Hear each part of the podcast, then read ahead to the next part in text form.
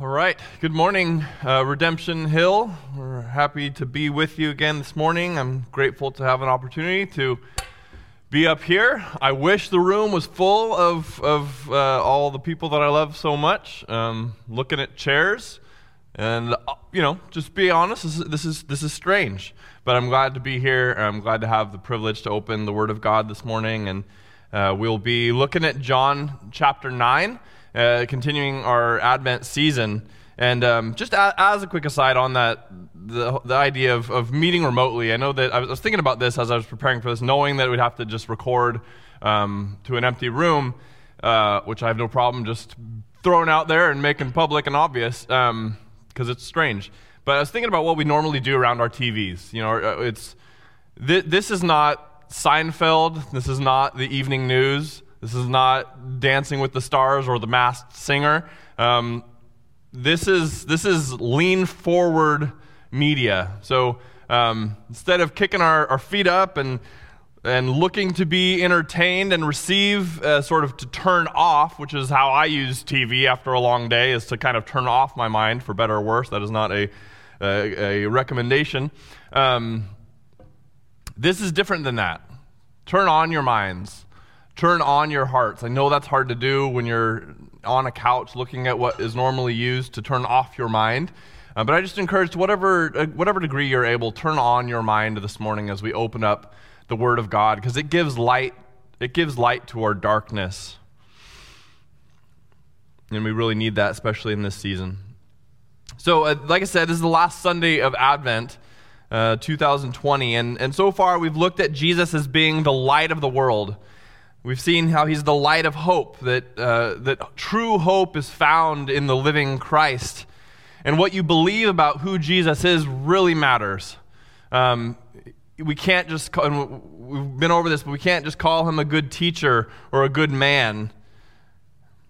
That, that true hope is found in who Jesus is, that he is the living God.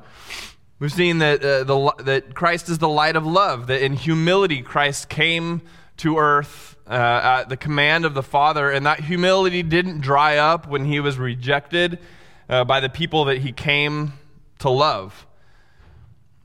We've seen that Christ is the light of joy last week, that Jesus came to show us God and to actually be with his people, and that changes the way that we live our life. That changes the way that we deal with difficult things. That changes the way that we deal with a difficult job and a difficult spouse and with cancer and uh, with the highs and the lows of life, the fact that Jesus came to show us God changes how we live every day of life.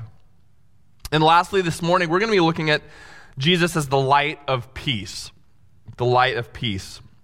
Jesus is the Prince of Peace, and we celebrate that uh, during this season, this Christmas season. Um, you know, we, we think about the child coming and being born in a, in a lowly manger. We think about uh, songs that sing uh, about silent night and holy night and uh, about a, a, a, child who was born and by the song's account anyways made no seemingly made no noise never cried which of course is not true christ came as a man to take on the burden of men so, Christmas songs like Hark the Herald Angels Sing, Peace on earth and mercy mild, um, and Hail the heaven born Prince of Peace.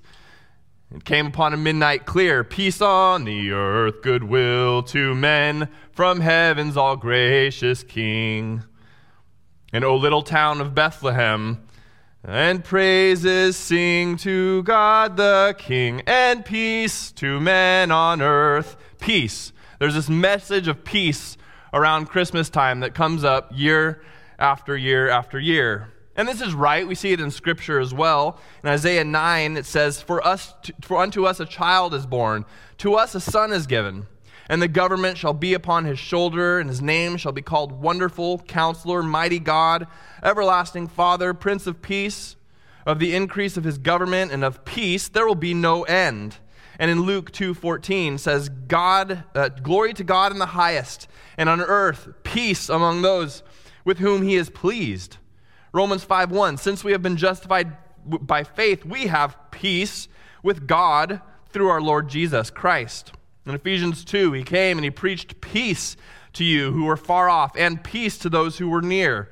And 1 Corinthians 4, I'm sorry, uh, 14, verse 33, God is not a God of confusion, but a God of peace. And of course, the scriptures just go on and on and on about this message of peace. The gospel is peace to us, and Christ came to proclaim peace.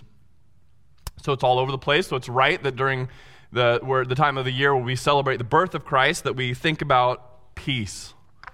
And yet, the peace that Christ brings is not maybe what we think of or feel when we are singing some of these songs or watching Hallmark Christmas specials or things like that.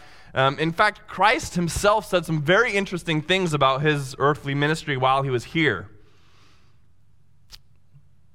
In Matthew chapter 10, verse 34, Jesus himself says, Do not think that I have come to bring peace. Do not think that I have come to bring peace to the earth. I have not come to bring, bring peace, but a sword. In Luke 12 51, it says, Do you think that I have come to give peace to the earth? No, I tell you, but rather division. So, how do we square another paradox of the Christian faith? Where, on the one hand, Christ came at Christmas to bring peace to the earth, and on the other hand, Christ outright denies the fact that he came to bring peace to the earth. That's kind of where we'll be living this morning in this, this paradox, this tension um, that Christ brings as the light of the world. So let's pray together. Gracious Father, you are good to send your Son to us and to give us peace that passes understanding. You're kind to send your Son uh, who lived a life of obedience, sent of the Father to be the light of the world.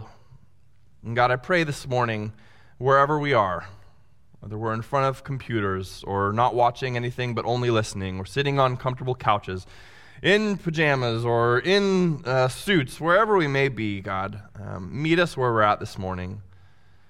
Speak uh, in power through me. Fill us with your spirit. Give us spiritual eyes to see. God, heal our congenital blindness. We need you, God. We need uh, your word and we need your spirit even further because without your spirit, we can't even understand your word. Give us a sixth, sixth sense this morning, God, to comprehend uh, the things that you have said. Have mercy, too, on me as uh, I struggle to feed, um, feed a meal this morning, God.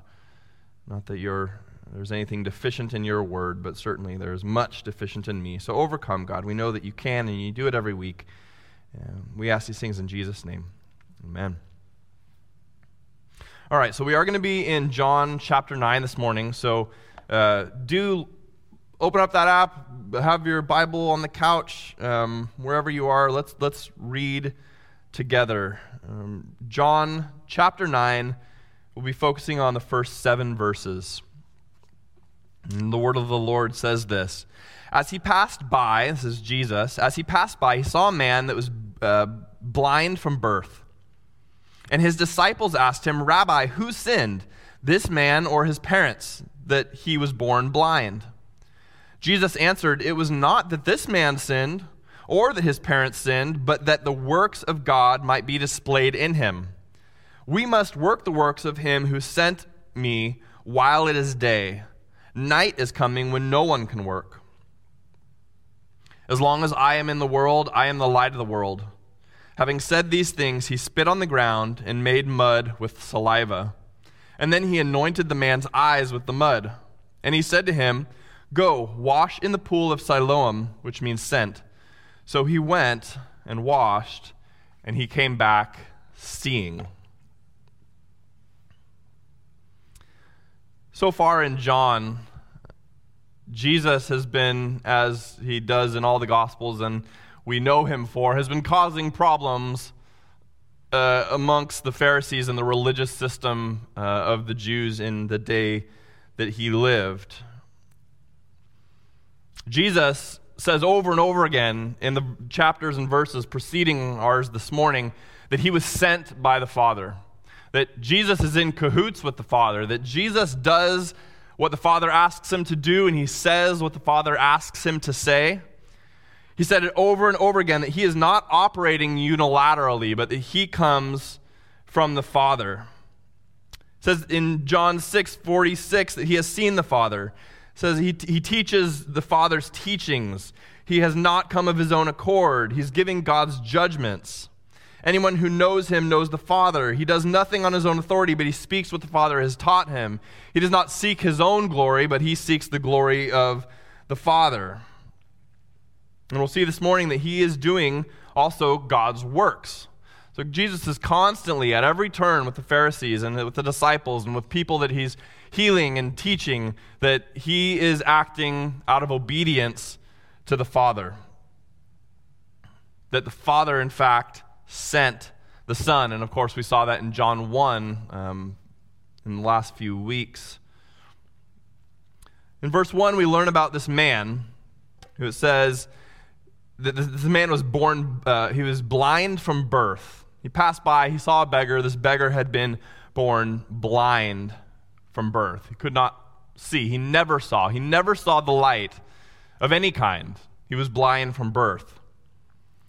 And there's two kinds of lights, and this passage talk deals with both. One is a is physical light, the, the things that we, the light that we interact with on, on a daily basis.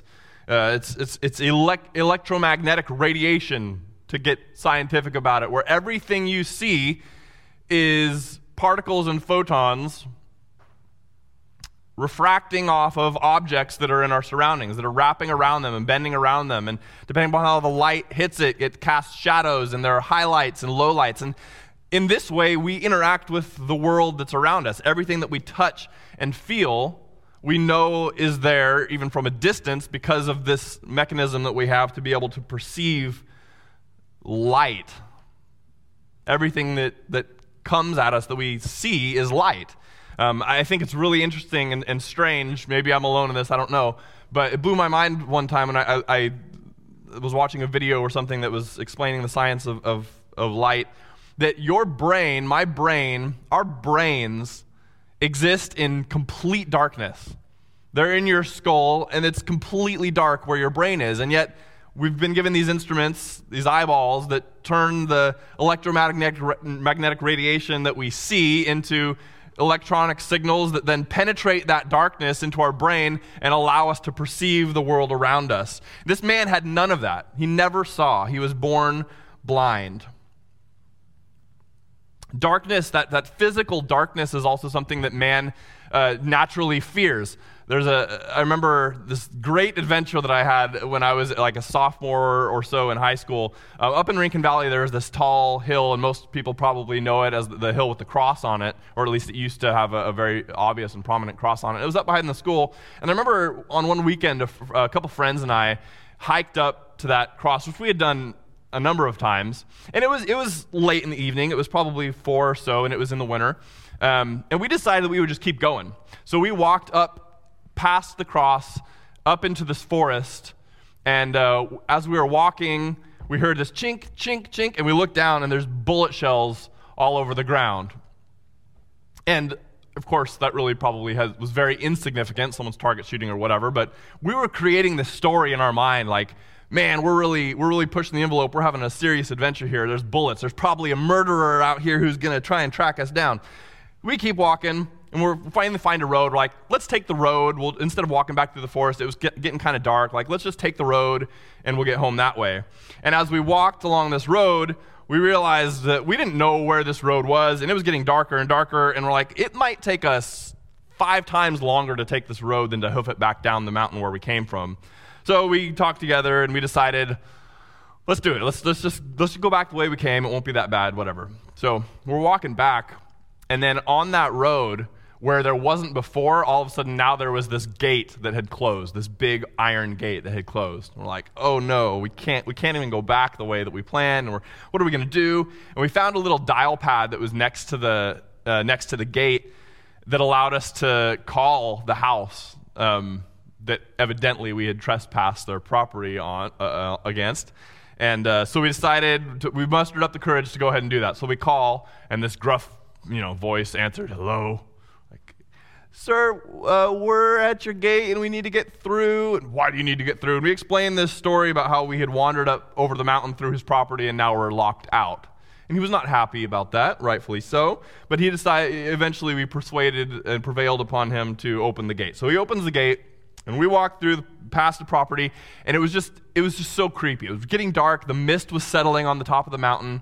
And as we kind of walked by, we saw this, like, just very blurry in the distance, this porch, and this man opens the door, and there's these two giant dogs that are sitting up next to him, and he's standing there just watching. And we couldn't, like, it was, it was what you're imagining right now. We couldn't make out features. He was far away, but there was this hazy outline of these two dogs and this big, this big man watching us trespass his property as we walked by.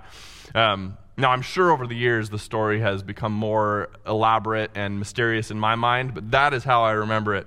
And we walked by and we walked back through that forest, and I remember we could not see the hand in front of our face. By now it was dark, the mist had settled on the mountain. We were under this grove of trees, and we were touching a tree and then walking past it, and then touching another tree and walking past it, and groping and feeling our way back to uh, where we had climbed up this mountain. And it was scary. Even though we were together, we, I mean, we could not see. And man has this natural fear of the dark. Um, it's the opposite of peace when we're in the dark. And that's what this man lived with from birth. He could not see. There's a second kind of light, it's a, it's a, it's a spiritual light.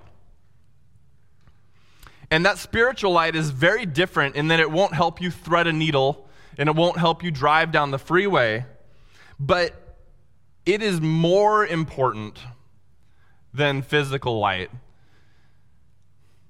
Without physical light, you, you might bump into things, you may hurt yourself, you may even walk off a cliff and die. But without spiritual light, you will have a very difficult time in this life, a life uh, nearly devoid of, of peace. Uh, but in the next life, the consequences are even worse. In the next life, uh, without spiritual light, there are dire consequences. Without spiritual light, we are left to groping at our emotional psychological, existential, eternal surroundings, and, and more importantly, we were left guilty and condemned by both our consciences and God. Spiritual light is actually more important than physical light. So in verse 2, let's move on. Um, the disciples have a question for Christ. It says, As his disciples, as they passed by, his disciples asked him, Rabbi, who sinned? this man or his parents that he was born blind? There's this idea in Scripture, and it is in Scripture, that the sin that men experience is the result, uh, I'm sorry, the, the struggle, the difficulty, the infirmities that man deals with in his existence is the result of previous specific sin. You, know, you think about uh, Noah, the, the, the, the, the inhabitants of earth at Noah's day. Why were they wet and drowning? Because of sin. It was directly because of sin that God brought that hardship upon uh, the people of earth, to put it lightly. Or Sodom and Gomorrah. Uh, we hear that the city was destroyed uh, by fire raining out of heaven. Why did that happen? Why did those people suffer that, uh, that destruction? It was because of their sin. And uh, this, like I said, this actually this is in Scripture. If we read from Uh, Deuteronomy, where the second commandment is given in chapter 5, it says, You shall not make for yourself a carved image or any likeness of anything that is in heaven above or on the earth beneath, or that is in the water or under the earth. You shall not bow down to them or serve them. And listen here, for the Lord your God, for I, the Lord your God, am a jealous God, visiting the iniquity of the fathers on the children to the third and fourth generation of those who hate me. Conversely, it says, but showing steadfast love to thousands of those who love me and keep my commandments. So there is scriptural basis for the belief or the question of the disciples here, uh, but it's not, it's not the only option. Uh, this idea of sin um, causing our lives to be difficult, I see as, as a parent all the time, and I'm sure that the parents out there do as well. In our household, we call them natural consequences. When we tell May, don't touch that, that's hot.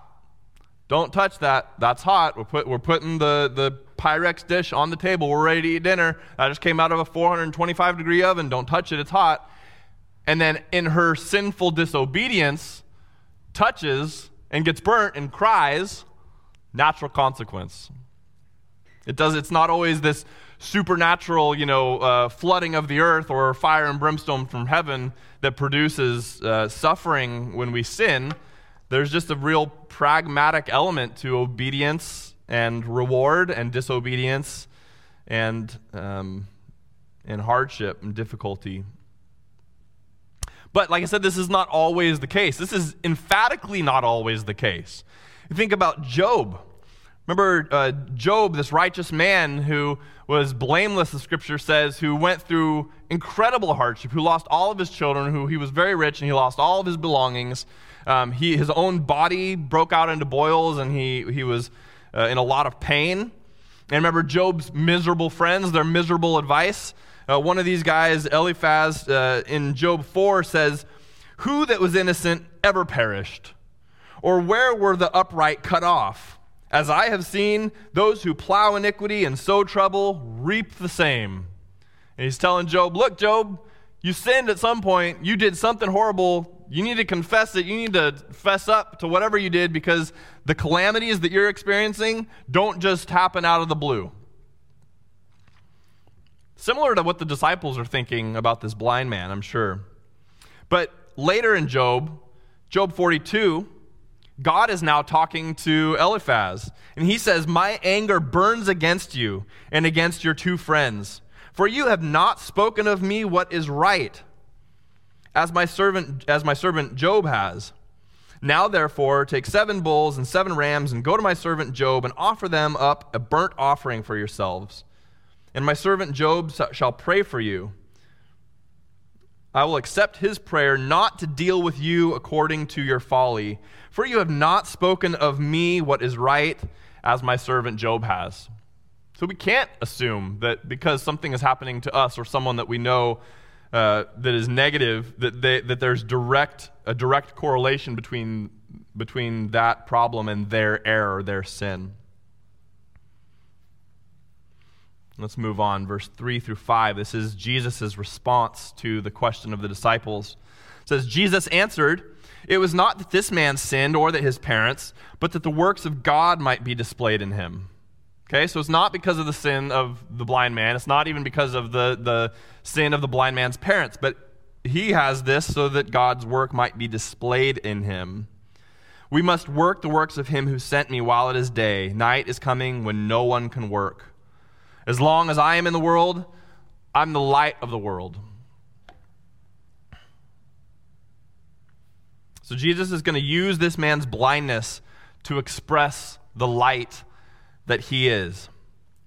Now, this, this I think is very easy for us, again, from our couches, even from you know us 2,000 years after the fact, to oh yeah, Jesus, that's right. This guy, he didn't sin. His parents didn't sin. Jesus, he's he's doing it to show his mighty works. But what if you're the blind man? What, what do you, what, and you know, he's not necessarily in on this conversation, but this man was born blind. Remember the fear I was explaining earlier? Uh, that man lived with that all the time. I mean, obviously, I'm sure he, he got used to it, but he lived a very difficult life. He, was, he spent his days sitting on the ground begging for alms. He could not see. He probably did hurt himself and stumble. He probably carried a cane, and probably some punk kids gave him a hard time um, and kicked the cane out from under. I mean, who knows what, what this guy dealt with? And Jesus says, He was born this way that I can show the works of God. I mean, this, this, this can, just to be honest, raise some concerns about the goodness, the goodness of God. There's a term called theodicy, uh, and it, it has to do with uh, the problem of evil and the goodness of God and how we square those, those two things. Theodicy itself, the word uh, theos means God, and uh, I think, I'm not sure about the pronunciation there, from, from the Greek, has to do with trial or judgment. So literally, theodicy is the, the trial or the judgment of God. And it goes something like this, the way that we, that we think about it in our Christian worldview, that God, on the one hand, is, is om, uh, omnipotent. He's all powerful. Okay, there's nothing he can't do. He's also omniscient, so he knows everything that there is to know. There's nothing hidden from his view. There's, he, he lacks no knowledge of any kind. And also, uh, God is all uh, is omnibenevolent. He's all good. Okay, so when we look at those things, maybe it, it, it's a little easier to square the idea of evil when one of those things is missing. So maybe God is he's all powerful and he's all knowing, but he's not all good. He can do anything. He knows about everything, but he's, he's capricious, he's, he's evil, he doesn't seek ultimately the good of, of the world that he created. That makes room for evil. Okay? Or maybe he's all knowing, he knows everything, and he's all good, but he's impotent. He can't, he can't do anything. So therefore, the devil can thwart him, we can thwart him, nature can thwart him. Um, there's certain things that he just can't do. That makes room for evil. Or maybe he's all powerful, there's nothing he can't do, and he's all good, but he's not all knowing. He would stop the evil, he just doesn't know that it's happening all the time. He can't be everywhere at once. So he has the power and he has the will, he's good, but he's, he's not, he doesn't know where all the problems are. That also makes room for evil. But that notion of God, any notion that excludes either his, his all goodness, his all knowing, or his all power, is, is a God that's less than God. It's a God that's less than the, the God of Scripture. So if we have a God who's all powerful, all, all knowing, and all good, in our, in our human way of thinking, that, that necessarily means that evil doesn't exist. The problem, of course, is that evil very obviously exists. It's all around us. We can't deny the presence of evil. And I'm not here to answer the question of, of theodicy this morning, uh, the, the answer of the problem of evil, but I think that there's something that can help us get to uh, maybe shine a little bit more light on, on the notion of uh, the problem of evil. I think if we understand rightly the purpose of creation, the purpose of the world, it helps us to understand the problem of evil. And we see it here in John 9. This man is born blind, which is a horrible thing, and it was for the purpose of displaying the works of God in him. The purpose of the universe, I would put forward, is to show the mercy and righteousness of God the mercy and the righteousness of God. And the problem is, at least from our standpoint, you can't show mercy without wickedness. You can't show mercy without offense.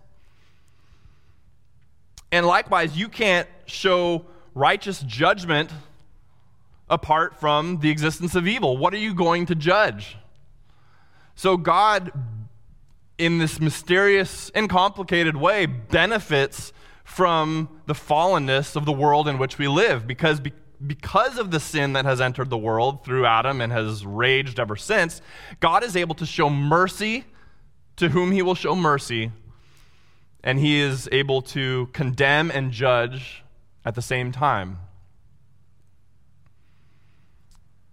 John Piper says that God is the one being in all of the universe, in all of the universe for whom seeking his own praise is the ultimate loving act. For him, self exaltation is the highest virtue. That's hard for us to understand sometimes and hard for us to swallow, but I'm compelled by the scripture to see that as true. Um, God can do what he pleases. He sits in the heavens, and he is accomplishing something for his own glory through the events of human history, even the really horrible ones even this man's blindness. So we might, we might think then, okay, okay, so God, God can be good. He can maintain his integrity as all powerful, all good, and all knowing so long as he solves the problem. We'll give him, we'll give him the pass. We'll say, yes, you can do that. But what about when he doesn't solve the problem? I mean, he, he ends up ultimately, not the, you know, spoilers, he cures this guy's blindness. But what about, what about someone like, like Mark Stone, who we lost very recently? Um, Mark was a righteous man who I, I loved spending time with. I, I think back on my times uh, doing uh, VBS or Bible Adventure Week with him and doing skits, and he's just this funny, vivacious guy um, who I miss. God did not heal him. I mean, we prayed fervently, right, that, that God would take away his ALS, which God very, very easily could have done. He didn't. But, church, didn't you in the last year of Mark's life witness the works of God in him? Laughter through, through a mouth that he had a hard time feeding. Prayers for us, for you, no doubt from a man who himself was in desperate need of prayer and whose life was, was extinguishing before our eyes. Um, the joy of Christ seen through sunken eyes. I mean, we saw the works of God in Mark's passing. I know I did, you know, and without that, we, we, we wouldn't have seen that work of God. And that's really difficult for us who miss him, and particularly difficult for his wife and kids. But we witness the work of God through, um, through Mark's ALS. And we love Jesus more. I love Jesus more because of uh, the way that, that Mark left this life. Um, in William Barclay's commentary on this passage, he, he says, When trouble and disaster fall upon a man who does not know God, then that man may well collapse.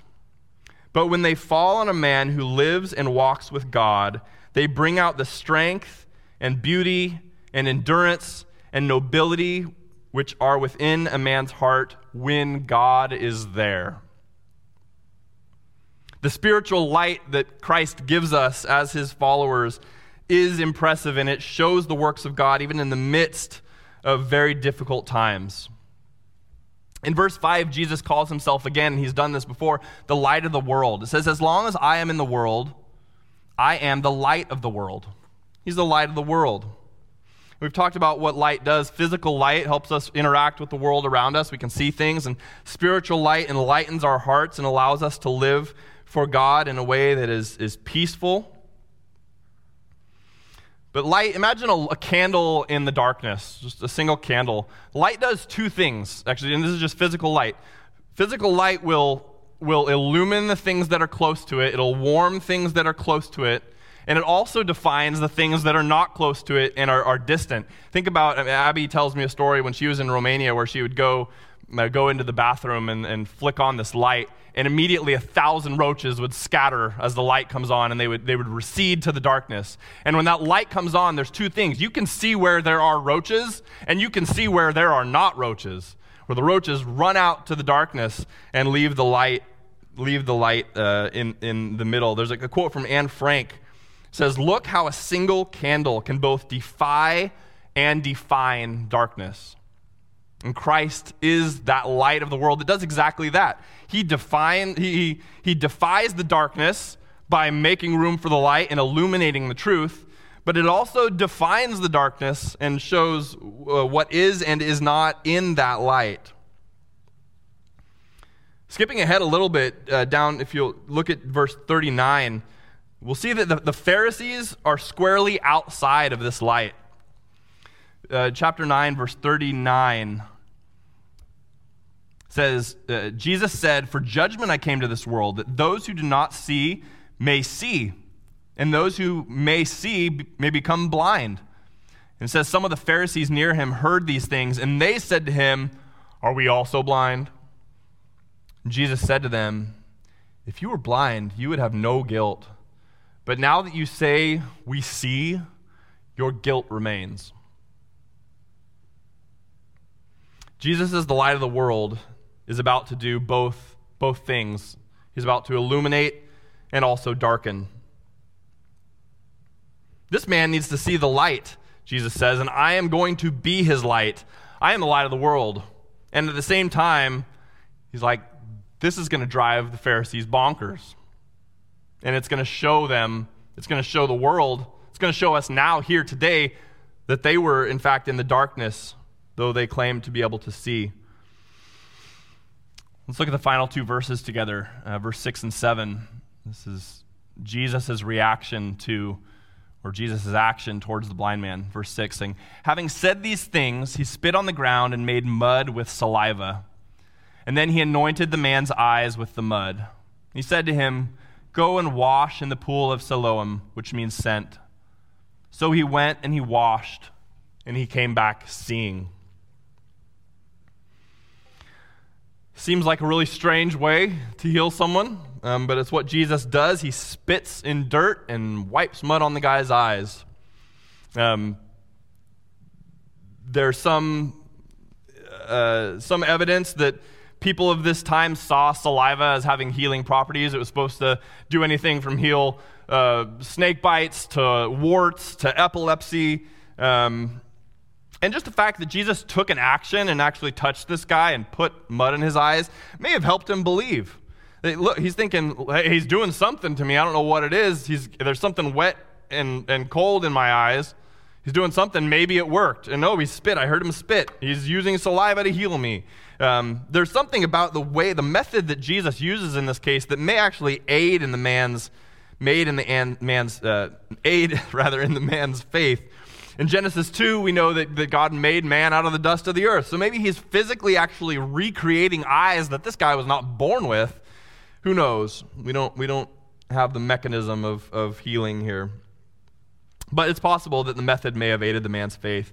And then beyond that, notice too that he doesn't just heal him with the mud, put the mud on, and it's like a, a, a medicine. I mean, I've heard ridiculous notions of, of people trying to explain that there was something in the mineral content of the dirt in this area that that you know that's ridiculous. You know this is the the son of god who is making a miracle here through means. But beyond that he doesn't just heal him immediately with the mud but he gives him a command. He says to go and wash in the pool of siloam and this too may have aided the man's faith right i mean if someone wipes mud in my eyes if someone wipes mud across my face, what am I immediately going to want to do? I want to go wash it off, especially if it was made with their saliva, right? So he commands the guy to go wash in the pool. And this is different than what Jesus has done in the past or what he'll do in the future. I think about the story from Luke uh, chapter 17 when Christ heals the 10 lepers. Um, he tells them to go and present themselves to the priest. That's not what he tells this guy here. You know, maybe he could have just as easily rubbed, rubbed mud in his eyes, go show yourself to the priest. But no, he says, go wash in the pool. God does not always just, uh, most frequently, in fact, in the, in the scriptures, you'll see that he requires an act of faith before the healing actually, actually happens. God does not always ask so obvious, however, a task for us. He doesn't always ask such an easy thing but his mercy is so rich and his love is so strong that the first step of faith that he requires is very often downhill. He's so patient and kind with us.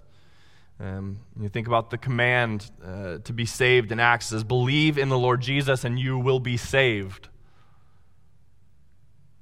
The belief is required in order for the action to take place, but it's often, it often starts with a very simple act of obedience.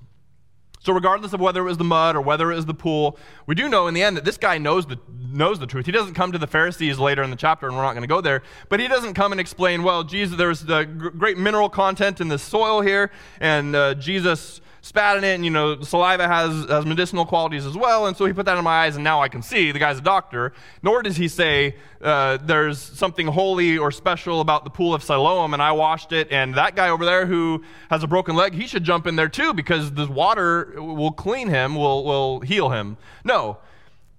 No, he says, Why, this is an amazing thing. You do not know where he comes from, speaking of Jesus, and yet he opened my eyes. It is Christ who did the healing here, and the blind man knows it.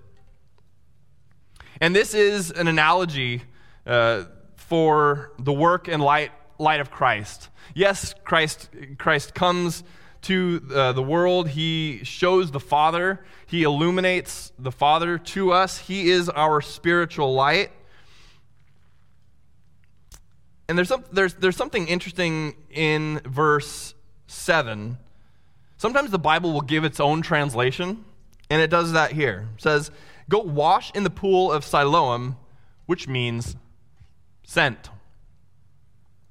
Christ is constantly over and over again pointing to himself, pointing to himself. Go to the pool that is called sent.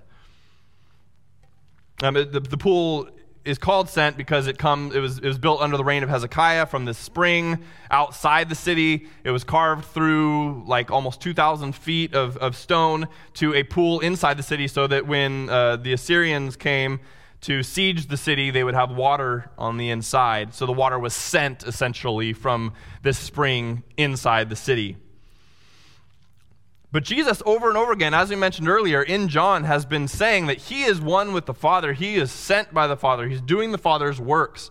In John 5, 23 through 24, it says, Whoever does not honor the Son does not honor the Father who sent him. Truly, truly, I say to you, whoever hears my word and believes on him who sent me has eternal life John 5:30 I can do nothing on my own as I hear I judge and my judgment is just because I do not seek my own will but the will of him who sent me. John 5:36 38 the works of the Father the works that the Father has given me to accomplish, the very works that I am doing, bear witness about me that the Father has sent me, and the Father who sent me has himself borne witness about me. His voice you have heard, for uh, his form you have never seen, and you do not have his word abiding in you, for you do not believe in the one whom he has sent. And even here in our passage this morning, John, let's see, um, 4 we must work the work, John, John 9 4, we must work the works of him who sent me while it is day. So Christ is constantly sent, sent, sent. He sent me. I've been sent. I'm being sent. I'm here to do the works of him who sent me. And now he sends this guy, this blind guy, to a pool called sent. It's intentional. It is intentional. Christ is pointing to himself as the light giver of the world, the light of the world, the source of the, the solution for all of life's and afterlife's problems. He is the sent one. Christ is the true pool of Siloam.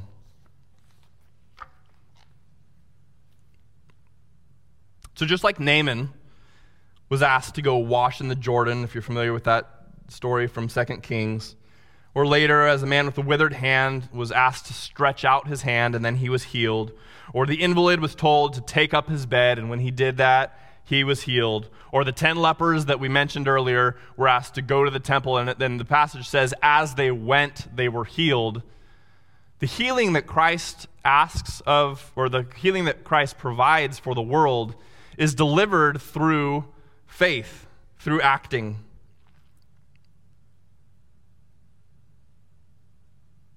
It's delivered through acting. Uh, as we, we, wrap up here, um, I can't, I can't help but think about the problem that the world is in currently, and I know Tim touched on this a little bit last week, but we have, and, this, and just to preface this, this is not a, a judgment on anyone or how you do or do not deal with the coronavirus, so please don't hear that and forgive me if I come across stronger than I intend. Um, but we've been told that there's a virus out there.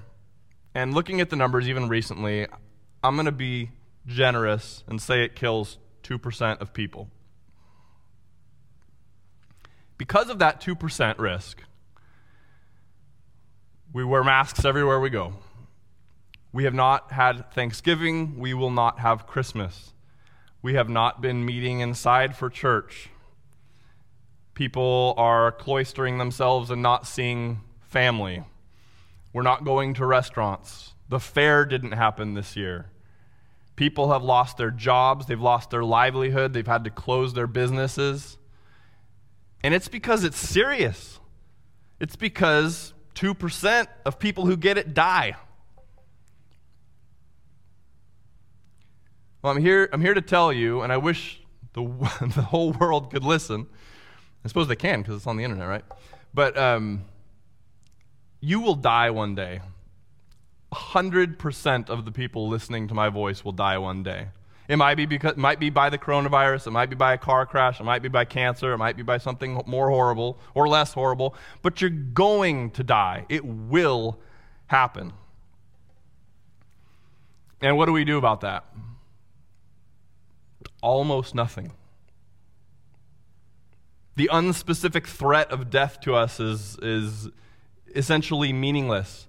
I was talking to a friend over the summer at a wedding who, uh, you know, we, we, were talking about this subject, but he was explaining um, graveyards. That people used to walk to church with their family every morning, and the church, the church property or the parish had a like a church graveyard, and this was just kind of how it worked. If you're going to die, if you're going to be buried, you're going to be buried next to the church in the cemetery. And so as we walk to church, kids, you're pushing up daisies someday. Next Sunday, hey kids, there's grandma, she's dead. There's this constant reminder of, of death. And I was thinking about it, where, where are cemeteries today? You have to you kind of have to go seek them out. I mean, there's military cemeteries that are, that are more prominent, but I think about just the different cemeteries in Sonoma County. They're like off the beaten path. They are tucked away. And we want to do everything we can to hide the, to hide the idea of death, even though it is coming, death and taxes, right? Those are the four sure things. Can you imagine if we, as a people, not only realized that, yes, we would die one day, but also that we would meet a maker who is furious with us, who is furious with us. Listen to Psalm 5 5. It says, The boastful shall not stand before your eyes. You hate all evildoers. Or Psalm 7 11 through 12. God is a righteous judge and a God who feels indignation every day. If a man does not repent, he will whet his sword and he will bend and ready his bow. And it's going to happen to every single person in, on earth throughout all of history. If people understood this, the same people who are willing to gladly put on a mask, who are gladly willing, or maybe not gladly, but like certainly willing to not have family over for Christmas because someone might get sick and there's a 2% chance that they might die, et cetera, et cetera.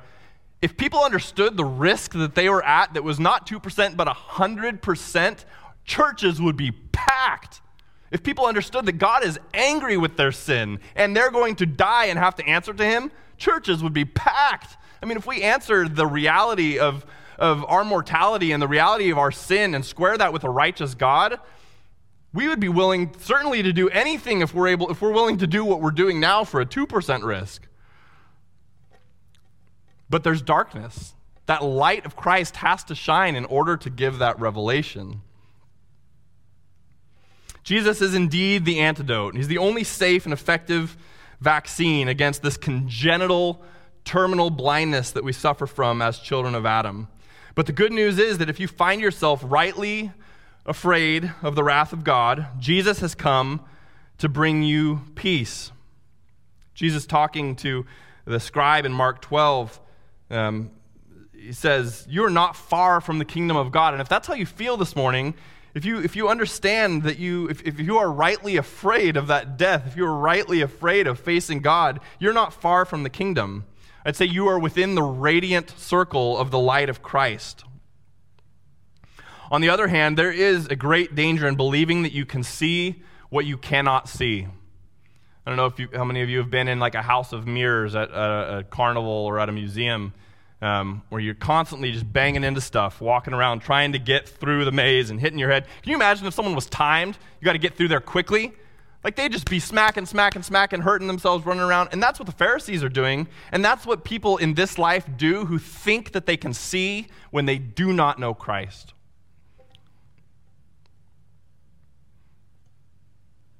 I'm going to read for us uh, the, the end of this chapter as we, as we draw to a close. And have that in mind. Listen and watch for the Pharisees and their attitude who believe that they can see when they cannot see, whereas this man who was blind has, has new sight, and not only physical sight, but also spiritual sight.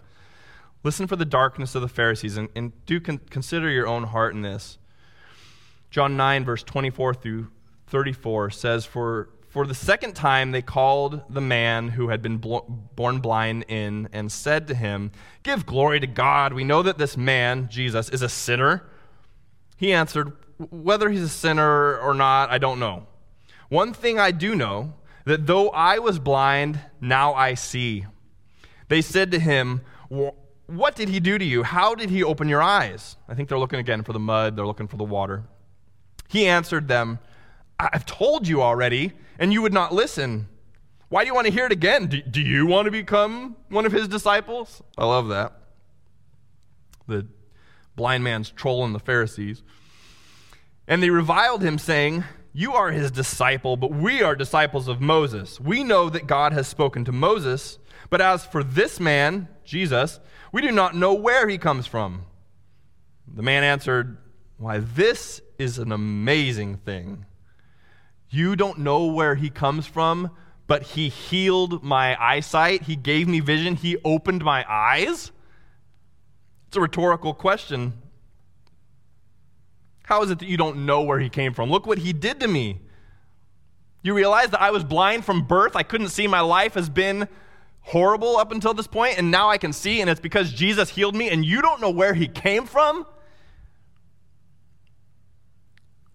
The blind man goes on and says, We know that God does not listen to sinners, but if anyone is a worshiper of God and does his will, God listens to him.